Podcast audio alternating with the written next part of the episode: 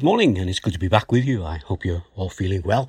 And if you remember yesterday, we followed the advice from the writer of the book of Hebrews, where in chapter 12, verse 1 and the first part of verse 2, he said to the Christians of his day, Take a look at the lives of those who have walked this path before you and be encouraged to go on as they did.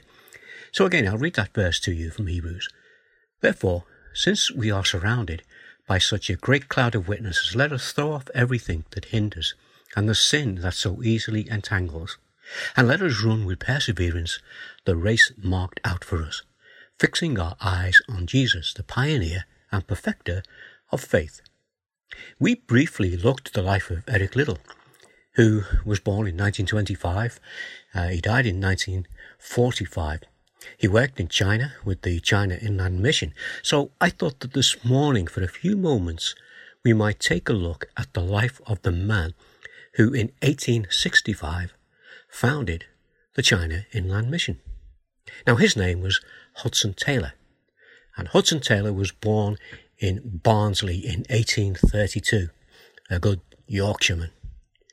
And he was one who, at the age of 21, sailed from Liverpool to take the good news of Jesus to China. Now, on arriving in Shanghai, he found the city was under fire from the rebels, so it was a dangerous place to be. But Hudson, who had some medical knowledge, realized the need to adapt to the culture in order to reach the people. So he set out and learned the language, and he also adopted the dress style of the Chinese. He was in opposition to the opium trade, and he was involved in what we might call today famine relief. He himself faced times of destitution and depression and times of danger. He was in danger of being arrested or murdered by the authorities as he ventured further into inland China where really he wasn't supposed to go, but he had this desire to take the gospel to those who had never heard it. Now, Hudson Taylor was not only involved in the distribution of the gospel and the distribution of Bibles, he also worked on the translation of the Bible, translating it into Chinese. In 1900, during the Boxer Uprising, now the intention of that uprising was to exterminate all foreigners from China. And during that, many Christian Chinese were put to death. Also, many missionaries were killed as well. And 79 of those missionaries were actually from the Inland China Mission, the China Inland Mission.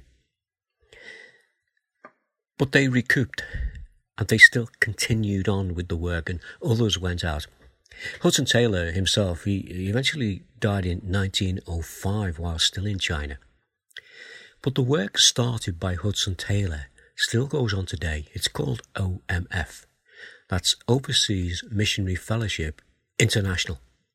And they now go into all areas of Asia with the gospel and taking in the gospel in the different languages.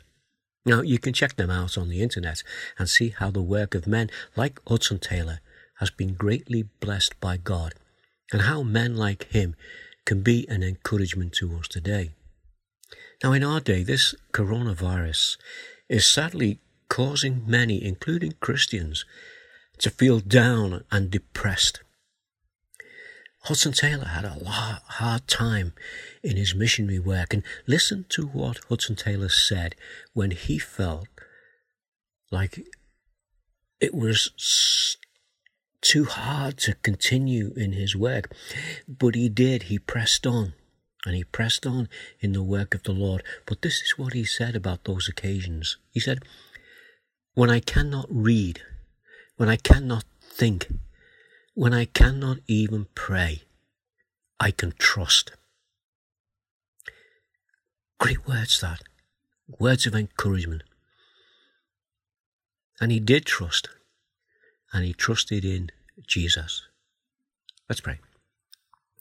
Our Father, we know that during this time with this coronavirus, we can't feel down, we can't feel depressed, we feel the pressures of life, and very often it's difficult. Sometimes we find difficulty in reading our Bibles, difficulty in thinking straight, and difficulty in praying. But our Father, just help us to trust and trust that you will bring us through these times as we come to you this morning in the name of Jesus. So, let us run with perseverance the race marked out for us, fixing our eyes on Jesus, the pioneer and perfecter of our faith, the one in whom we can trust today. Well, thanks for listening again, and um, hope to be back with you in the meantime. God continue to bless you, and we'll speak again soon. But bye for now. Bye.